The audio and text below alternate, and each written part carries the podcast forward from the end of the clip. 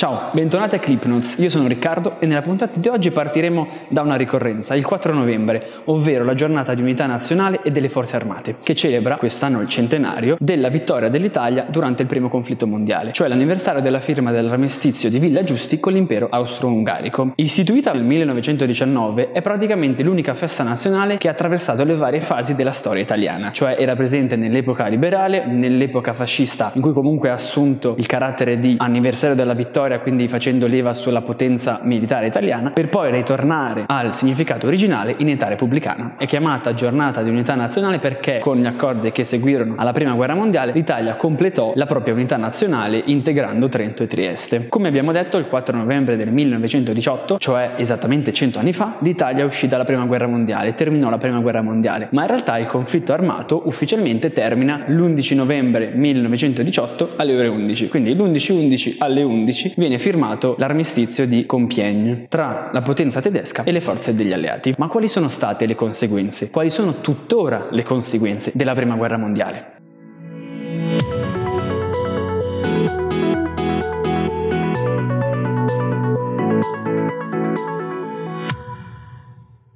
Tra i 15 e i 17 milioni di vittime tra civili e militari, 20 milioni di mutilati, più di 60 milioni di militari schierati, di cui 6 milioni italiani, e una cifra spesa dallo Stato italiano pari a 150 miliardi di euro attuali. Decretò la fine degli imperi centrali, l'impero tedesco, l'impero austro-ungarico, l'impero turco e durante il conflitto finì anche l'impero russo. Queste sono le cifre e le dimensioni della prima grande guerra di massa che stravolse la società e anche l'economia dei paesi coinvolti. Accelerò lo sviluppo della comunicazione e del dell'industria diffuse il mezzo aereo sia come arma da guerra che come mezzo di trasporto di persone e di merci e ci fu un ingente utilizzo di manodopera. Questo portò anche molti operai ad avvicinarsi a ideologie più estremiste, contribuì ancora di più alla diffusione del socialismo e del nazionalismo. Come abbiamo detto, per l'Italia si celebra la vittoria il 4 novembre, una vittoria che per molti e per molti anni è stata chiamata vittoria mutilata, prendendo un'espressione utilizzata dal poeta Gabriele D'Annunzio, perché l'Italia entrò in guerra dopo il patto di Londra che prometteva all'Italia d'Italia l'annessione del Trentino, del Tirolo, della Venezia Giulia, della Dalmazia e della città di Fiume. Ma questo patto di Londra non fu rispettato e furono annesse all'Italia soltanto il Trentino e la Venezia Giulia. Perché il presidente americano Wilson, che non aveva partecipato al patto di Londra proprio perché gli Stati Uniti erano entrati in guerra successivamente, si oppose alle pretese italiane. Indignati per questo, i rappresentanti italiani Vittorio Emanuele Orlando e Sidney Sonnino abbandonarono il tavolo delle trattative così che l'Italia venne completamente tagliata fuori da qualsiasi spartizione. Le trattative avvennero alla conferenza di pace di Parigi. L'obiettivo della conferenza era quello di delineare il nuovo assetto geopolitico dell'Europa e stabilire i trattati di pace con gli imperi centrali sconfitti dal conflitto mondiale. Fu proprio durante la conferenza di Parigi che fu stipulato il trattato di Versailles, firmato con l'impero germanico, dal quale emerge palesemente l'intento punitivo nei confronti di questo Stato da parte degli alleati, come ha anche osservato il famoso economista Keynes, il quale osserva come non fu previsto nessun piano di rilancio e di sviluppo delle economie europee dopo la seconda seconda guerra mondiale, ma si volle soltanto punire gli stati sconfitti. Per esempio, proprio nel Trattato di Versailles fu imposto alla Germania di addossarsi tutta la colpa del conflitto mondiale, di ridurre le proprie forze militari e di risarcire completamente i danni provocati dalla guerra agli stati coinvolti. La cifra era spropositata, era circa 132 miliardi di marchi del tempo, talmente esagerata che la Germania ha dichiarato di aver estinto l'ultima rata soltanto il 3 ottobre 2010 in occasione del ventesimo anniversario della riunificazione pacificazione del paese. Il Trattato di Versailles è importante anche perché conteneva degli altri spunti proposti proprio dal presidente americano Wilson nei suoi famosi 14 punti. Il trattato quindi incorporava il principio di autodeterminazione dei popoli e la creazione di un ente internazionale, di un'organizzazione intergovernativa, detta appunto Società delle Nazioni, con il dovere di prevenire ulteriori conflitti del genere e favorire gli arbitrati e la diplomazia tra gli stati prima di giungere a ulteriori conflitti armati. Nonostante sia comunque riuscita a favorire accordi tra alcuni stati, è palese il fallimento fallimento della Società delle Nazioni, perché proprio qualche anno dopo scoppiò un secondo conflitto mondiale, al termine del quale si cercò di rimediare ad alcuni errori commessi dopo la fine del primo conflitto. Infatti venne fondato l'ONU andando poi a sciogliere la Società delle Nazioni, anche se alcune sue agenzie e commissioni furono ereditate dalla nuova organizzazione internazionale. Cambiò anche l'atteggiamento degli stati europei, mentre pri- alla fine del primo conflitto mondiale si erano chiusi in se stessi, ignorando il potere acquisito dagli Stati Uniti e dalle altre forze internazionali, alla fine fine del secondo gli stati europei cercarono di allearsi tra loro, aprirsi tra loro, creando o iniziando a mettere le basi di un progetto di unità o di unione europea che è ancora in costruzione. Tra l'altro alcuni conflitti generati dalla prima guerra mondiale non si esaurirono con trattati di pace e armistizi, ma anzi continuano tuttora oggi. Per esempio il 14 novembre 1914 la massima autorità religiosa dell'impero ottomano, prima potenza musulmana al mondo, dichiarò la jihad, la guerra santa, contro le potenze occidentali, cioè quelle che erano i suoi nemici in quel momento nel conflitto armato mondiale. Nonostante l'impero ottomano non esista più dal 1918 e il califfato sia stato abolito ufficialmente dalla Repubblica Turca nel 1923, costituisce la base di molti movimenti terroristici, mentre altre organizzazioni cercano di ricostituire quell'unità pan-islamica che era propria dell'impero. Altra situazione è quella di Israele, che nasce già alla fine della prima guerra mondiale, anche se ufficialmente la proclamazione dello Stato è avvenuta 30 anni dopo. Perché? Perché già nel 1915 il movimento sionista arrivò a un accordo con il Regno Unito per costituire uno Stato ebraico in Palestina. Durante la guerra mondiale però gli inglesi promisero anche agli arabi dei possedimenti di terre delle spartizione tra Siria e Giordania. Alla fine del conflitto mondiale però, cercando di accontentare entrambe le fazioni, non riuscì ad accontentare nessuno. Così che lo Stato ebraico fu fondato soltanto 30 anni dopo, nel 1948, dopo quello che ben sappiamo successo nella seconda guerra mondiale. E le promesse fatte agli ebrei e agli arabi diedero origine al conflitto che tuttora è in corso nella striscia di Gaza, che continua praticamente ininterrotta dal primo attentato che ci fu nel 1920. Ci spostiamo ora in Ucraina, stato che dichiarò la propria indipendenza proprio durante la seconda guerra mondiale, quando in Russia ci fu la rivoluzione comunista. Per non rimanere coinvolta da questi movimenti, l'Ucraina dichiarò la propria indipendenza e fu anche occupata militarmente dai tedeschi. Alla fine della prima guerra mondiale si formarono nel paese quattro forze politiche contrapposte, che sono le stesse quattro forze politiche che tuttora alimentano il conflitto e la guerra civile in Ucraina.